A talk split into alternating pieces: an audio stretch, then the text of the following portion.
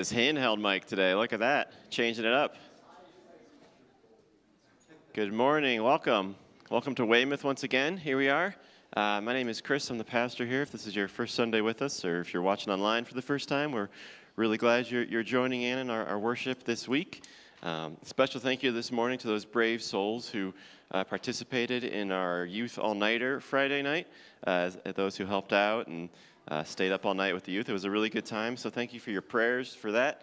Um, it was a really fun time with our students and adults and families. Um, as we get started, just uh, two other announcements. Uh, this afternoon, we're going to be having a fireside chat uh, led by our women's ministry team. This is an event for women ages 9 to 99, young, old, uh, in the middle, wherever you're at. You can come here from 4 to 6, and they'll be spending some time just fellowshipping together, uh, getting to know one another and also thinking about together how we can prepare our hearts for Easter, uh, providing some materials and some questions and some things for that. So that is today from 4 to 6 in the community room. And then next Sunday during the 9 o'clock Sunday school hour, we're going to be launching a parent prayer group. And that is going to be in the children's church room at 9. And that is just going to be a time for anyone who is a parent in any way, shape, or form young kids, older kids. Uh, uh, you can come and pray together, pray for your kids, pray for our families here in the church, pray for our children's ministry and our student ministry. So that will be starting next Sunday at 9 o'clock. And if you have kids, they're welcome to join in. So if you have young kids, you can bring them along, and it'll just uh, further give us uh, fuel for our prayers uh, with them being there. Um, so that's starting next Sunday, the parent prayer group. Um, and then also this morning, we're really excited. We're happy to have our friend John Wolven back, along with his family here this morning. Also, uh, we've asked uh, Russ Kinnebrew, our lead elder, to, to preach for us this morning, to open up God's Word with us, because I spent Friday night up all night with a bunch of 6th through 12th graders, so uh, you don't want to hear uh, how my brain is working this morning. So uh, we're thankful to Russ for, for handling the Word this morning. So uh, as we get started, let's just take a few moments in the quiet of our own hearts to pray silently to prepare our hearts for worship.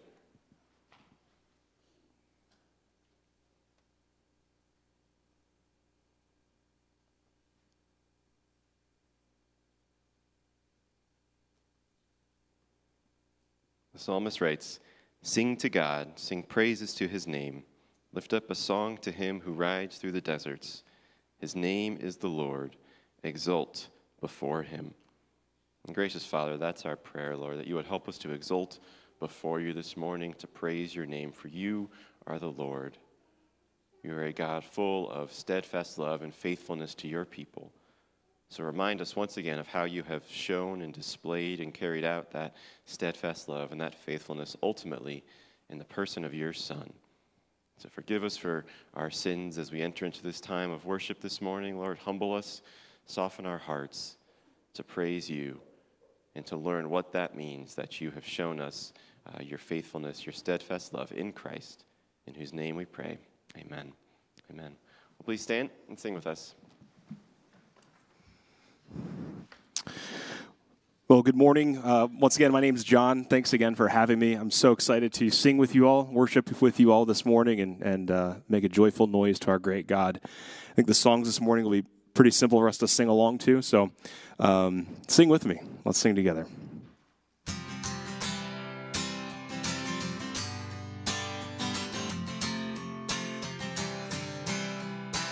Come, thou fount of every blessing, tune my heart to sing thy grace. Streams of mercy never ceasing, call for songs of loudest praise. Teach me some melodious sonnet sung by flaming tongues above Praise the mount I'm fixed upon it, mount of thy redeeming love.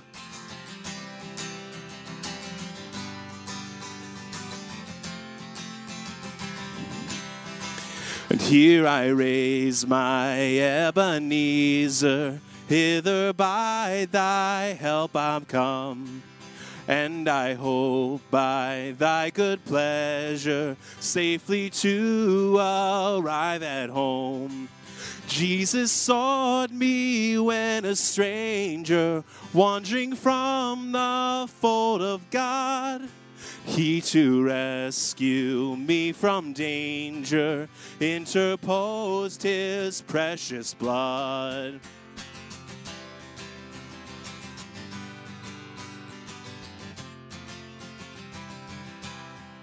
Oh, to grace, how great a debtor daily I'm constrained to be. Let thy goodness, like a fetter, bind my wandering heart to thee. Prone to wander, Lord, I feel it. Prone to leave the God I love. Here's my heart, oh, take and seal it, seal it for thy courts above. Prone to wander, prone to wander, Lord, I feel it. Prone to leave the God I love.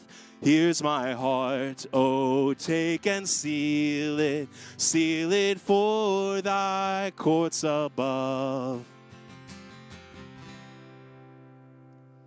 Amen. Please take your seats. Well, before we continue on singing together, I'm going to invite the kids to come up front. Uh, it's been our pattern uh, this year to spend some time with the kids going through the New City Catechism. So if you would like, you can come up front, have a seat up here with me. Welcome. Good morning. Oh, careful, careful, careful. Oh, boy. That made me nervous. Um, welcome. Good morning, guys. How are you? Good. Having a good weekend? Yeah. Did you, did you get outside at all this weekend? Yeah. Raise your hand if you have a four day weekend this weekend because of President's Day. Nice, nice. Some of you, very good. Yeah, there you go. Um, awesome. Well, we're going to keep going with our catechism. This is a series of questions and answers that teach us what? What does the catechism teach us? What does it teach us about? Yeah.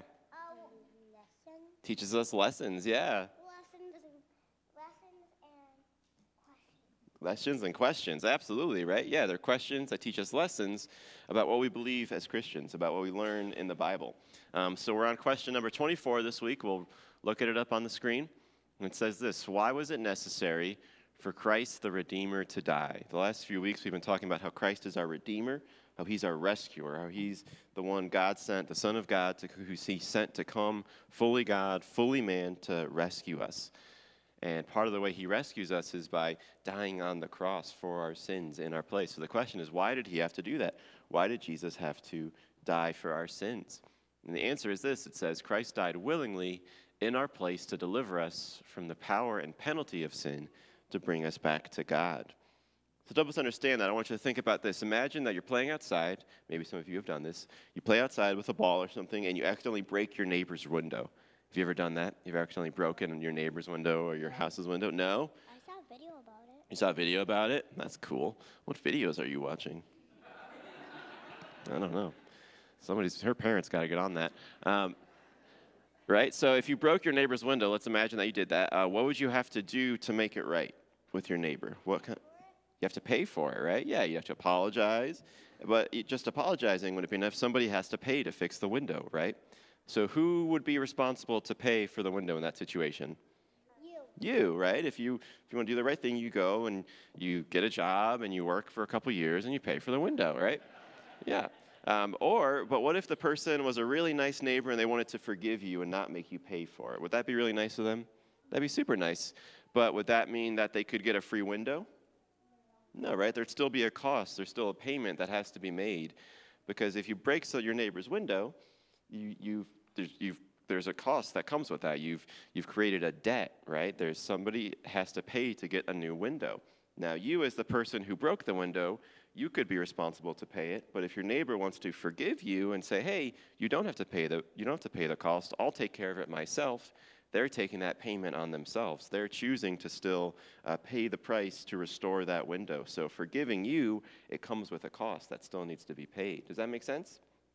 And similarly, with God, the Bible teaches us that we're all sinners. We've all created a debt between us and God. We've rebelled against Him, we've broken His commands. And so there's a debt that needs to be paid. God is just, and that means God is really, really, really good. And so God has to punish sin, He has to defeat evil.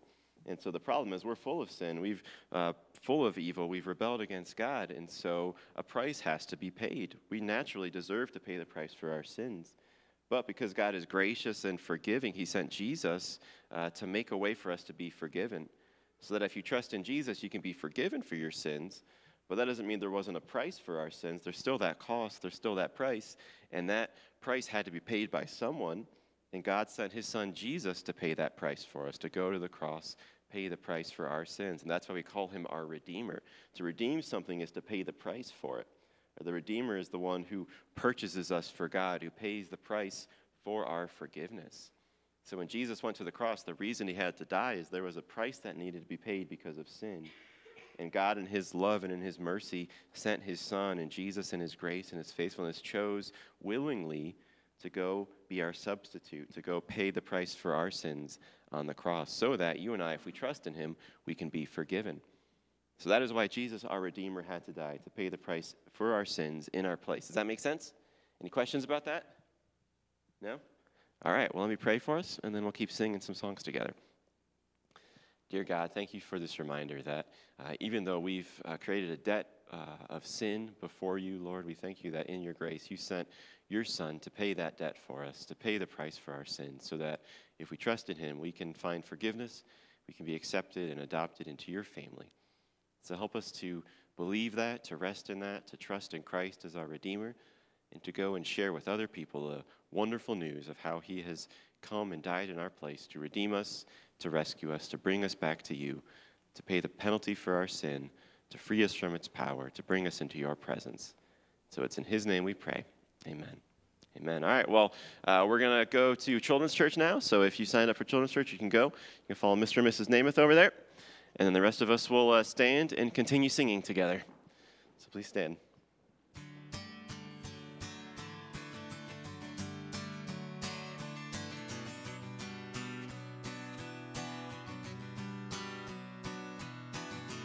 My hope is built on nothing less than Jesus' blood and righteousness.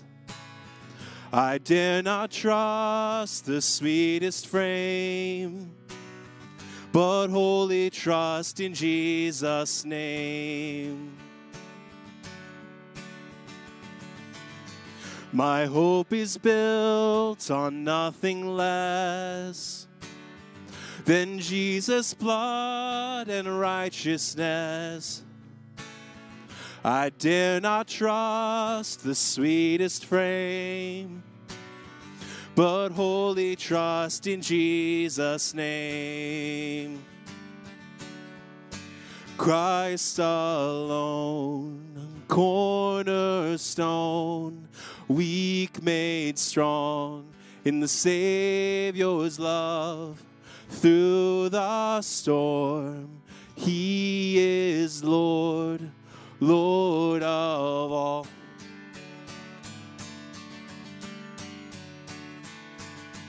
When darkness seems to hide his face, I rest on his unchanging grace.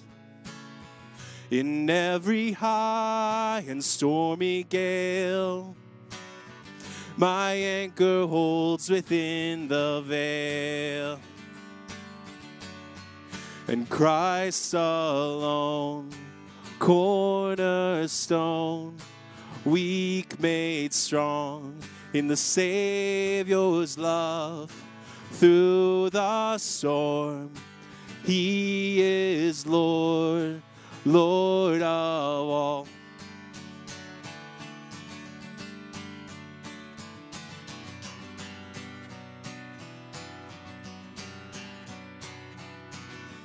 When he shall come with trumpet sound, oh, may I then in him be found, dressed in his righteousness alone, and faultless stand before the throne. Christ alone, cornerstone the weak made strong in the Savior's love through the storm. He is Lord, Lord of all.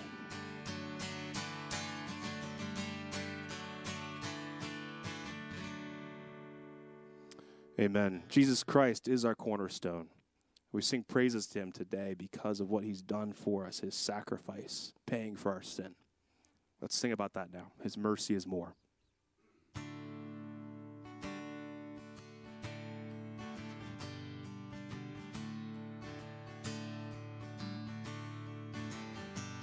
What love could remember no wrongs we have done?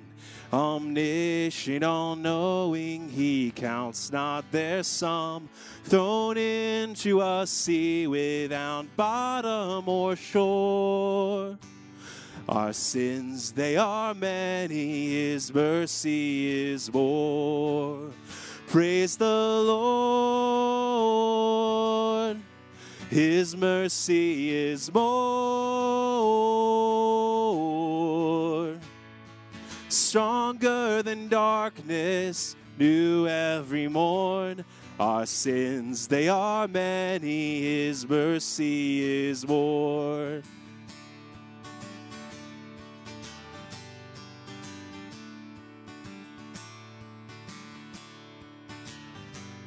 What patience would wait as we constantly roam? What father so tender is calling us home? He welcomes the weakest, the vilest, the poor. Our sins, they are many, His mercy is more. Praise the Lord. His mercy is more.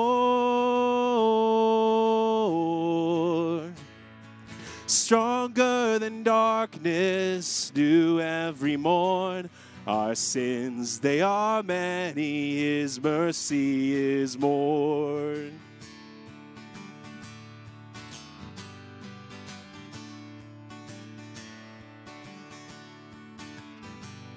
What riches of kindness he lavished on us. His blood was the payment, his life was the cost.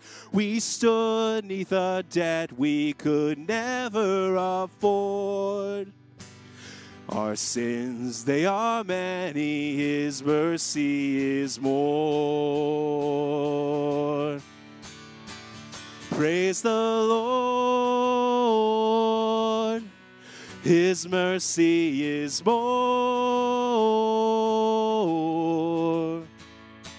Stronger than darkness, new every morn. Our sins, they are many. His mercy is more. Praise the Lord. His mercy is more.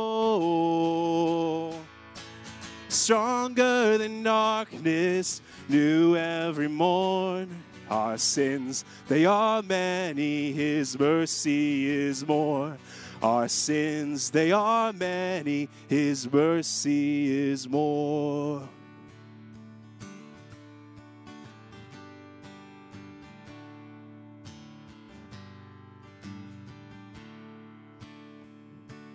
Bless the Lord, oh my soul, oh my soul. Worship his holy name. Sing like never before, oh my soul. I'll worship your holy name.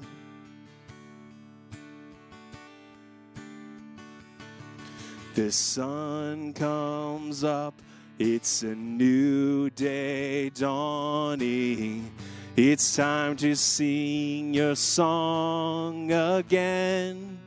Whatever may pass and whatever lies before me. Let me be singing when the evening comes.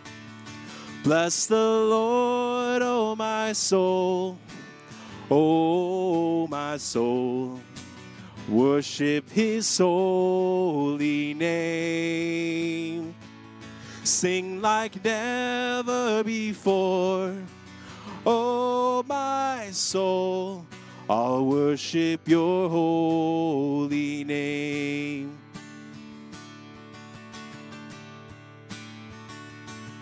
You're rich in love and you're slow to anger.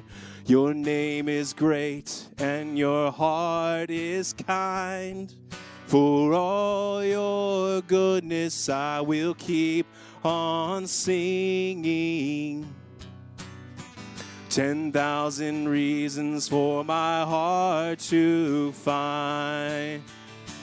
Bless the Lord, oh my soul, oh my soul. Worship his holy name.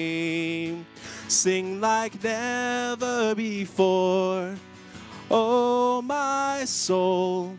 I'll worship your holy name.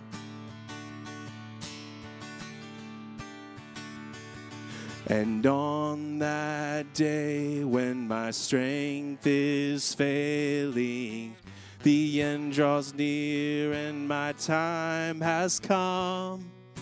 Still, my soul will sing your praise unending. Ten thousand years and then forevermore. Bless the Lord, oh my soul, oh my soul. Worship his holy name. Sing like never before, oh my soul. I'll worship your holy name. Sing like never before. Oh, my soul, I'll worship your holy name. Our Father in heaven, we lift our praises to you this morning. Thank you, God, for bringing us here together to worship your holy name. Amen. Please be seated.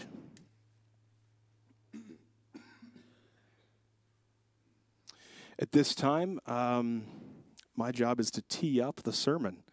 So let's flip open to Psalm 34, which is the sermon text this morning. Um, so open your Bibles to Psalm 34. I will read it and then pray and invite Russ up to deliver God's word to us. So I'll read Psalm uh, 34 from the ESV. I hope it matches what is on the screen, but we'll find out together. Psalm 34 I will bless the Lord at all times. His praise shall continually be in my mouth. My soul makes its boast in the Lord. Let the humble hear and be glad. Oh, magnify the Lord with me, and let us exalt his name together. I sought the Lord, and he answered me, and delivered me from all my fears. Those who look to him are radiant, and their faces shall never be ashamed.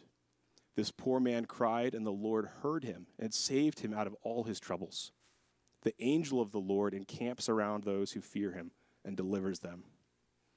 O taste and see that the Lord is good. Blessed is the man who takes refuge in him. O fear the Lord, you his saints, for those who fear him have no lack. The young lions suffer want and hunger, but those who seek the Lord lack no good thing.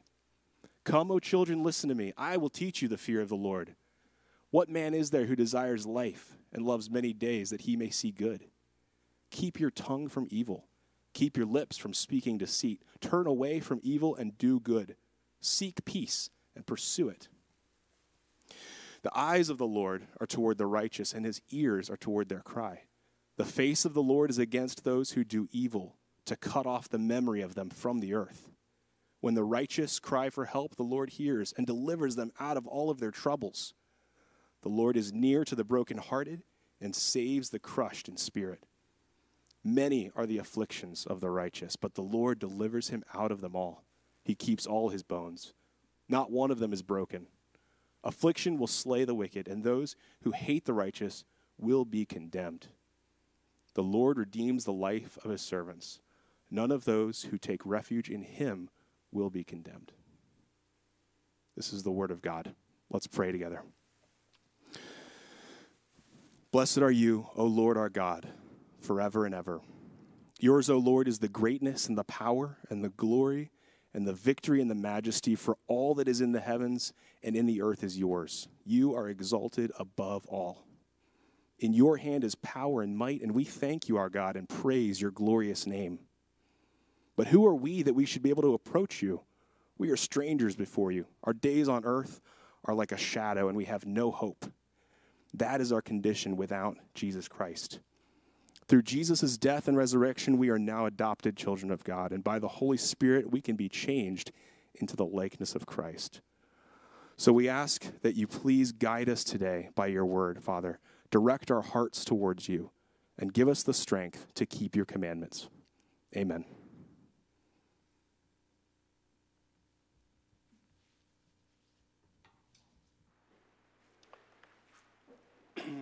Thank you, John. Um,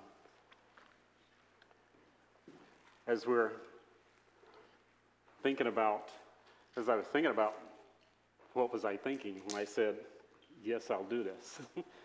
uh, but then thinking about um, Wednesday night was a, was a long night for, for Chris, for Pastor Chris. Thursday night was a, a long night for him with a, a meeting that we had. And so, and then, then Friday night turned into Saturday morning and and so I thought, well, yes, I'll, I'll attempt this. What I wanted to share from Psalm 34 is taken from a, a Sunday school class we did uh, a couple of months back. Um, so in this selection of one of the Psalms, uh, it's an acrostic psalm, meaning that the, the letter of the first word of each verse starts with a Hebrew alphabet in that order, except for, I think, verse 5 and verse 18. Those letters got switched. So the, it's an acrostic in that sense that each of the verses begin with a, the word that starts with that letter of the Hebrew alphabet. Um, so as, as I'm thinking about and praying about this, uh, that God will speak to us through His Word. So, and then next slide. The uh, author uh, in the Hebrew text it indicates that uh, David is the author of this, and he wrote this at the time of his running or hiding from Saul when he went to Gath in, um, in the Philistine territory. So if you know that story, he's pretending to be a little crazy and insane in front of uh, Achish or Abimelech. And that's how he protects himself, or that's how God protects him. Protects him. Uh, the key verse uh, from my, my observations, I would say the key verse is uh, verse 34 of 34 8. Oh, taste and see that the Lord is good. Blessed is the man who takes refuge in him. Uh, taste and see. I'll talk a little bit more about that later. And the main thought I pull from this was an expression of thankfulness for what God is doing in and through the experiences of one who fears the Lord. So think about the experiences that David was having there in Gath and what was going on. And he had already had been anointed as king, but in his experiences there in Gath, he still can express his gratitude for what the Lord is doing.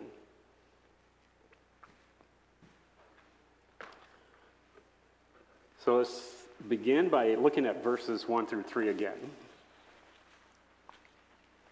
I will bless the Lord at all times. His praise shall continually be in my mouth. My soul makes its boast in the Lord. Let the humble hear and be glad. Oh, magnify the Lord with me. Let us exalt his name together. David, by choice, blesses the Lord. Um, no matter what his circumstances, by choice, he blesses the Lord. Um, he will continually praise the Lord. Uh, from his soul, he blesses the Lord. Blessing in the sense that what Paul instructs us in 1 Thessalonians uh, 5.18, give thanks in all circumstances, for this is the will of God in Christ Jesus. So in all circumstances, David was choosing to bless the Lord. In all circumstances, David was choosing to bless the Lord. Verse 2 talks, David is saying, from his soul, from his soul, from his emotions, from his will, from his inner being, he will boast in the Lord and not in his own military skill. He will boast in the Lord, not from self, but from what God was doing in and through him.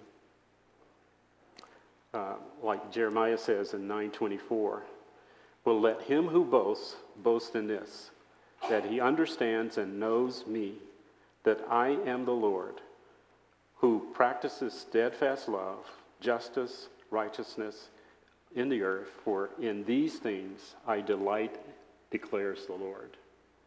In these things, God delights.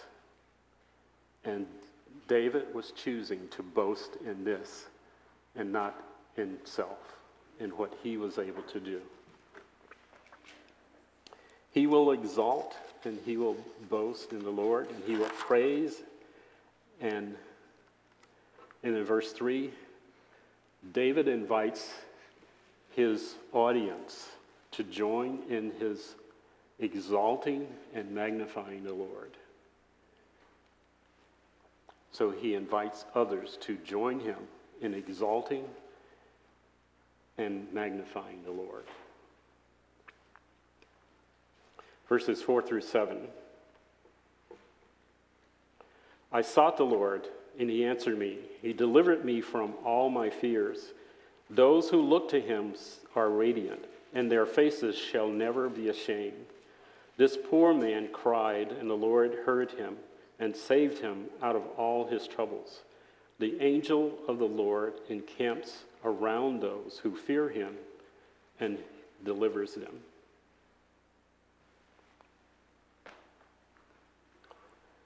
So, as David is crying out, as David is seeking God, God responds. Uh, Jesus says in Matthew, in Matthew 7 7, Ask and it will be given to you. Seek and you will find. Knock and it will be open to you. So as David is seeking, knocking, God responds. In verse 5, those who look to God will be satisfied and will show in their countenance. Those who look to him are radiant, and their faces shall never be ashamed. So those who seek God, find God, it shows in their countenance. It shows in their that joy of being with God shows up in, in their lives. Now, verse 6 David classifies his status as poor, and God responded. So, in this humble request to God, in humbleness in seeking God, in the poorness of his condition. Uh, kind of reminded me of, of, of Matthew 5 uh, 3. Blessed are the poor in spirit, for theirs is the kingdom of heaven. So his poorness in spirit, his humbleness before God and seeking God, God responded. And then in verse 7, God's people are under his protection. The angel of the Lord encamps around those who fear him, and God delivers them. Um, Hebrews 1:14 talks about, and they are not all ministering spirits sent out to serve for the sake of those who are to inherit salvation. So those who are under God's care are protected by God.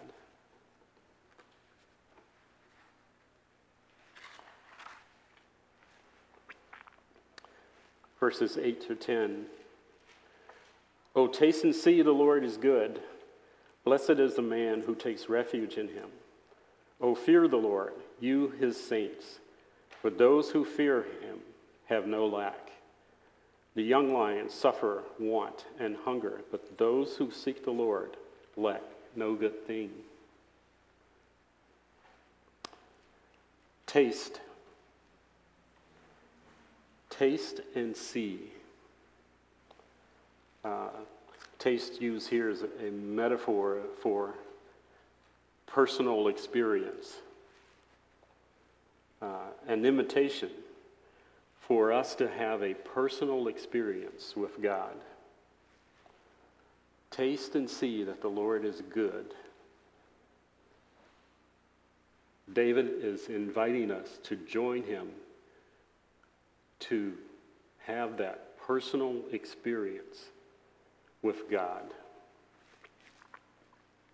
1 Peter 2 uh, 2 and 3 like newborn babes, long for the pure spiritual milk, that by it you may grow up into salvation, if indeed you have tasted that the Lord is good.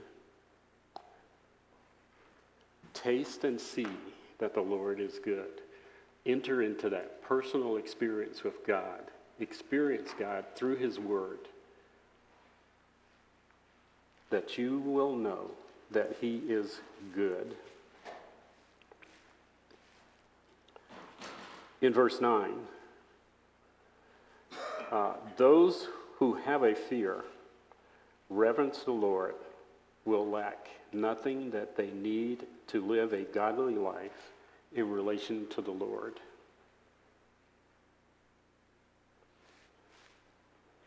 Oh, fear the Lord, you his saints for those who fear him have no lack. God is all we need. Uh, think about David's situation as he's running from Saul, as he's hiding from Saul in this uh, in the land of the Philistines. God is all he needs. That he has no lack. Um, in Psalm 23, he talks about that as well. That those who are connected with God want nothing, they lack nothing. So God is all we need. Those who fear the Lord, who reverence the Lord, will lack nothing that they need for a godly life in, in relationship with Him. And then in verse 10, the young, young lions suffer want and hunger. As strong as they are, they are not always able to find food. Uh, the young lions suffer want and hunger, but those who seek the Lord lack no good thing. God is enough, God is sufficient. Um, Psalm 84:11. For the Lord God is a sun and shield. The Lord restores favor and honor. No good, no good things does he withhold from those who walk uprightly. So all we need, uh, God is sufficient for. All we need to walk with him, God is sufficient to provide that. verses 11 through 14. Come, O children, listen to me, and I will teach you the fear of the Lord. What man is there who desires life and loves many days, that he may see good? Keep your tongue from evil and your lips from speaking deceit. Turn away from evil and do good. Seek peace and pursue it.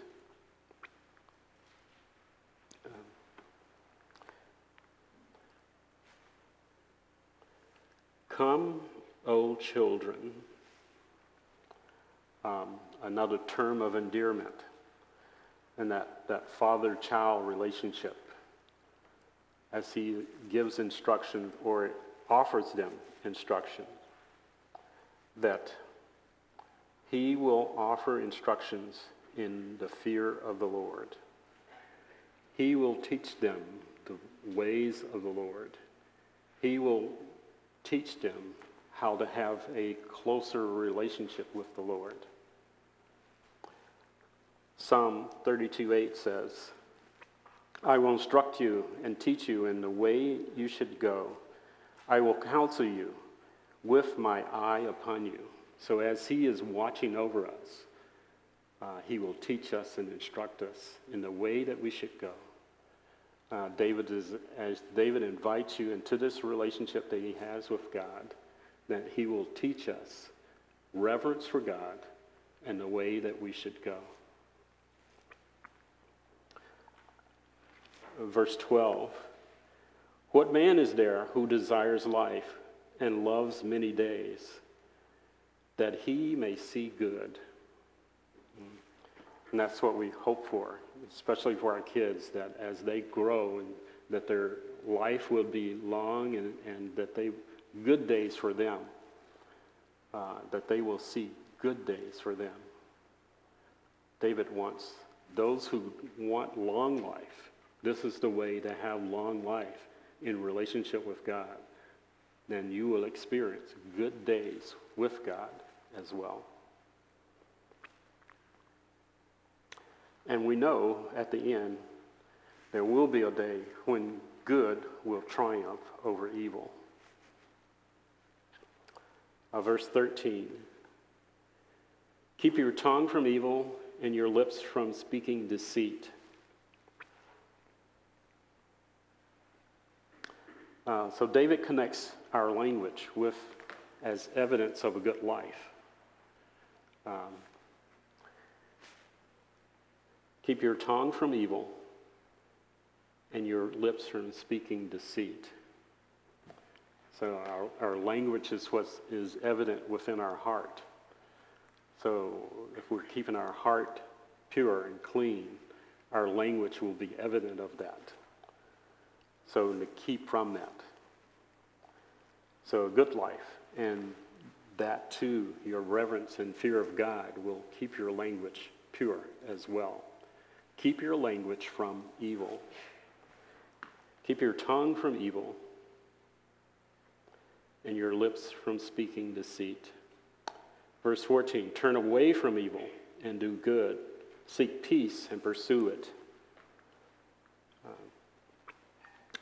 David is instructing his audience to turn from evil, uh, turn from evil, turn to good, turn from evil, and pursue peace um, as an active pursuit, an active pursuit of peace.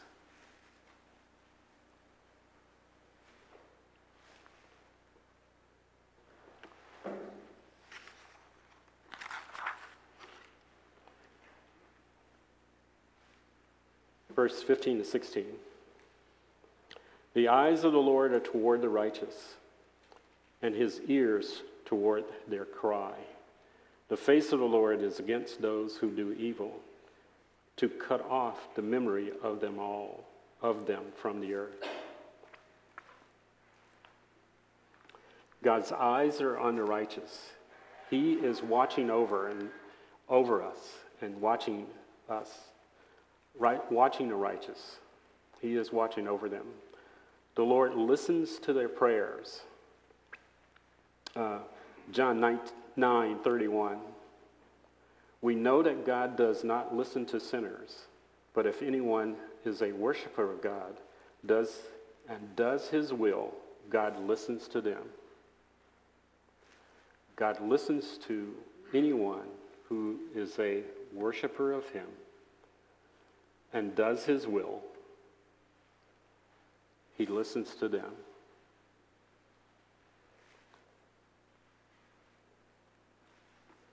Verse 16 The face of the Lord is against those who do evil, to cut off the memory of them from the earth. the Lord opposes those who do evil, uh, they will be cut off.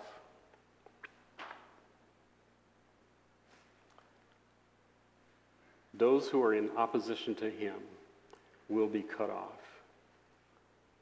Uh, Psalm 21, 9 and 10. You will make them as a blazing oven when you appear. The Lord will swallow them up in his wrath, and fire will consume them, and you will destroy their descendants from the earth and their offspring from among the children of man. That's what's ahead for those who oppose God, who he is opposed to. The Lord will swallow them up in his wrath, fire will consume them, and their descendants will be destroyed from the earth.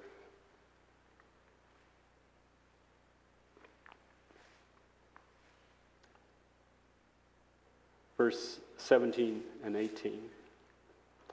When the righteous cry for help, the Lord hears and delivers them out of all their troubles. The Lord is near to the brokenhearted and saves the, the crushed in spirit. The Lord hears the righteous when they cry out to him, and he responds with deliverance. Think about David and, and the circumstance he was in. He is uh, hiding from Saul, um, running for his life. He cries out to God, and God delivers. God is delivering through the circumstance, not necessarily from the circumstance. David already has been anointed as king, yet he's running for his life. He cries out to God, and God delivers. God protects, not necessarily from the circumstance, but through the circumstance. The eyes of the Lord, uh, when the righteous cry out for help, the Lord hears and delivers them out of all their troubles. So when we focus on the circumstance, we sometimes we don't cry out for deliverance. So it's not necessarily the circumstance, but the who. Not necessarily the why, but the who. Verse 18 The Lord is near to the brokenhearted and saves the crushed in spirit. The brokenhearted and crushed in spirit. Those who have humbled themselves, have a brokenness in themselves, and crushed in spirit. Um, those who have emptied themselves before God. Psalm 51 17 uh, use it this way The sacrifices of the Lord are a broken spirit, a broken and contrite heart. O God, you will not despise. That brokenness, that crushedness, that contriteness before God, he does not despise. That's who he responds to.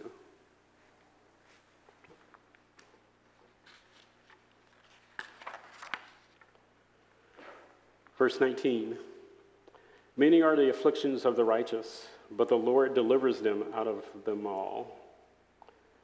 He keeps all his bones, not one of them is broken.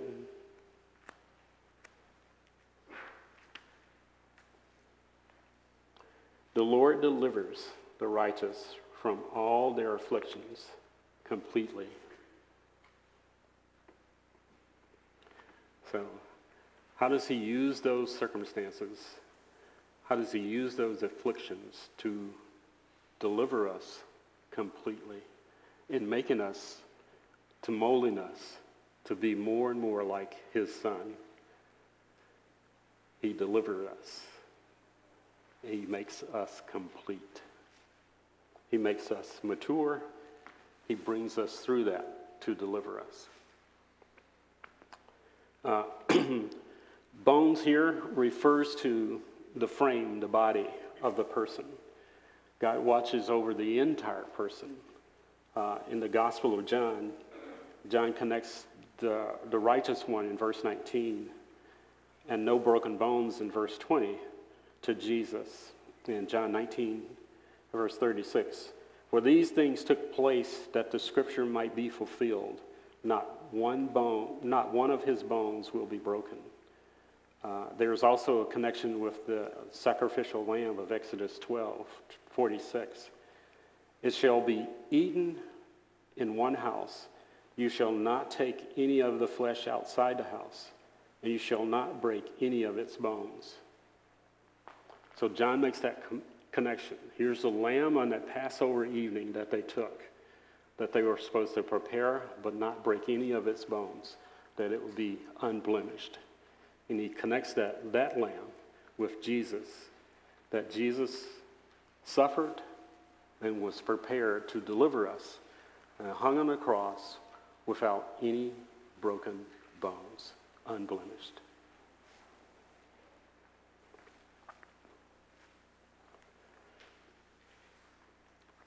In verse 21 22, afflictions will slay the wicked, and those who hate the righteous will be condemned. The Lord redeems the life of his servants. None of those who take refuge in him will be condemned. Um, I know I'm not comfortable in afflictions, and, and I'm not don't like going through poor, circum- bad circumstances.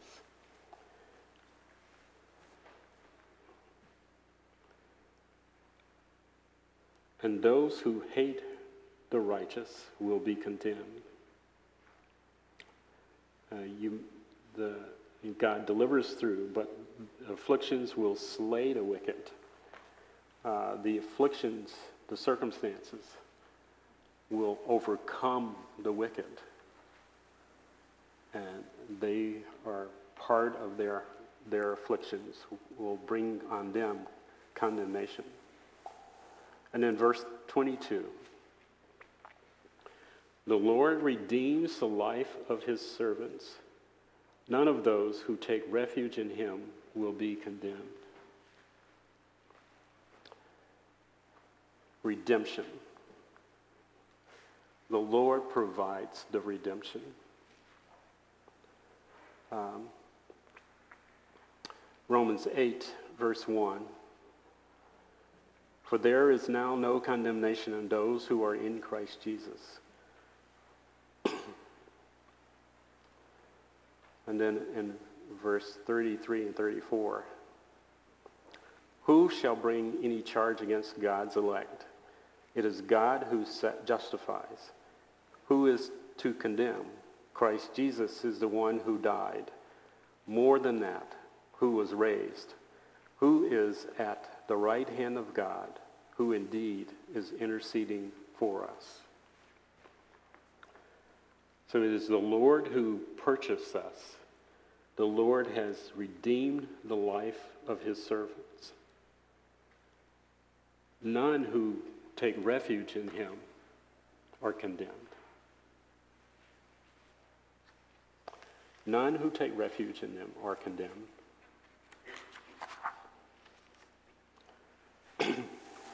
so, what does it mean for those who are uh, reading this psalm for, for David's audience? Um, their gratitude, based on David's audience, they express their thankfulness for answered prayer. Uh, they express thankfulness for their deliverance.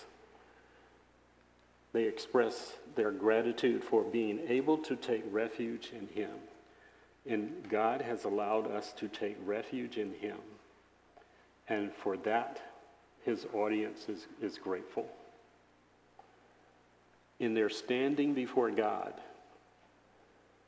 um, they can bless God. They can bless God by speaking a good word about His kindness, His generosity. They can praise God for His protection, for deliverance. They can exalt God for His attributes, for His provision for their salvation.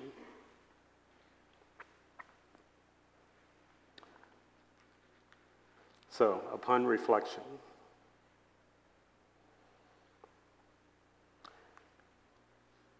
how can I apply it today? As David made a choice to develop a pattern of blessing and praising and exalting God, I can make a choice to develop that pattern in my life of exalting, blessing, and praising God. Um, as David pursued a close relationship with God through his circumstances, I can do so as well. Through my circumstances, I can choose to develop a closer relationship with God. Not about circumstances, it's about the who. And as David pursued peace, even with Saul, he pursued peace. I can do the same. Even my enemies, I can pursue peace.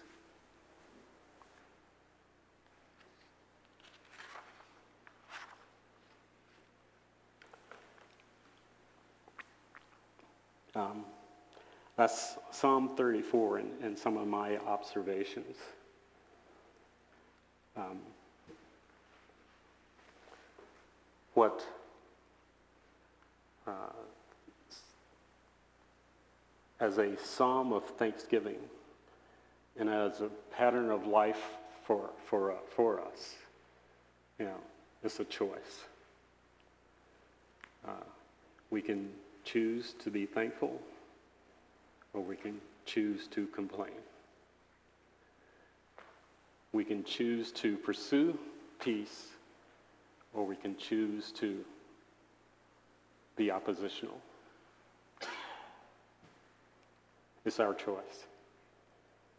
And in Psalm 34, in David's circumstances, he chose to be thankful for what God was doing in him and through him. Let's pray. Father, indeed, we are grateful to you for who you are. And Lord, that we can speak of your kindness to us and that you have sent your Son to us to die for us. We thank you and we praise you that you can continue, you are continuing to, to that good work that you've started in us, and, that, and we are trusting you to complete it.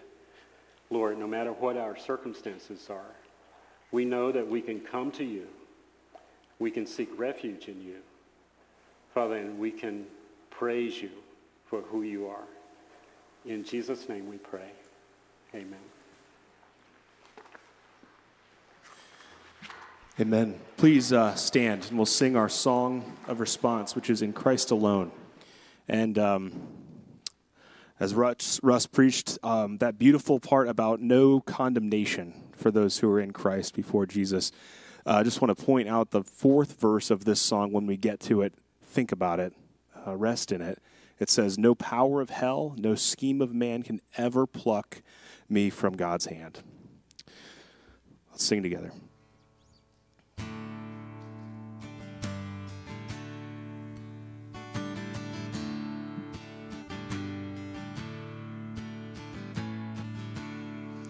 In Christ alone, my hope is found. He is my light, my strength, my song. This cornerstone, this solid ground, firm through the fiercest drought and storm.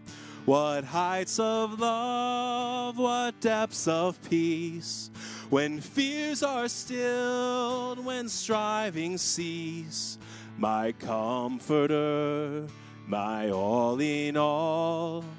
Here in the love of Christ I stand. In Christ alone, who took on flesh, fullness of God in helpless babe, this gift of love and righteousness, scorned by the ones he came to save till on that cross as Jesus died, the wrath of God was satisfied. For every sin on him was laid. Here in the death of Christ I live.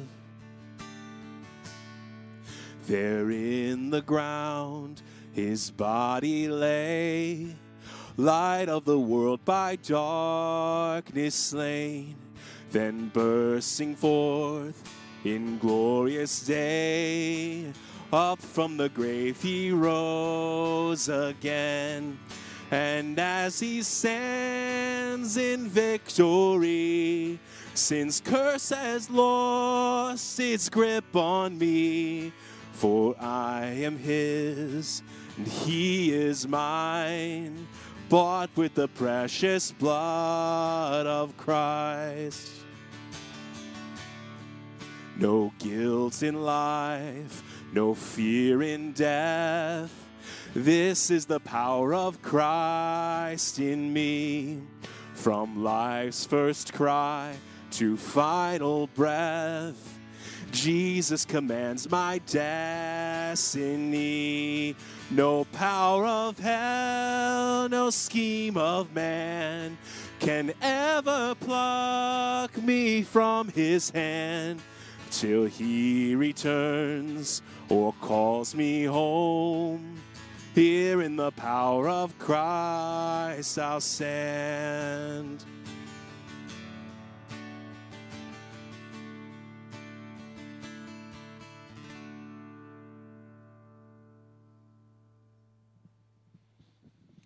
All right, well, we'll continue standing for a final word of benediction, but thanks again, Russ, for opening God's word with us, for John for leading us in worship. Um, so as we go, just a word of benediction once again from Psalm 34.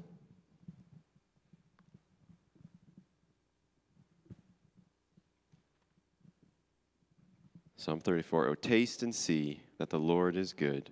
Blessed is the man who takes refuge in him.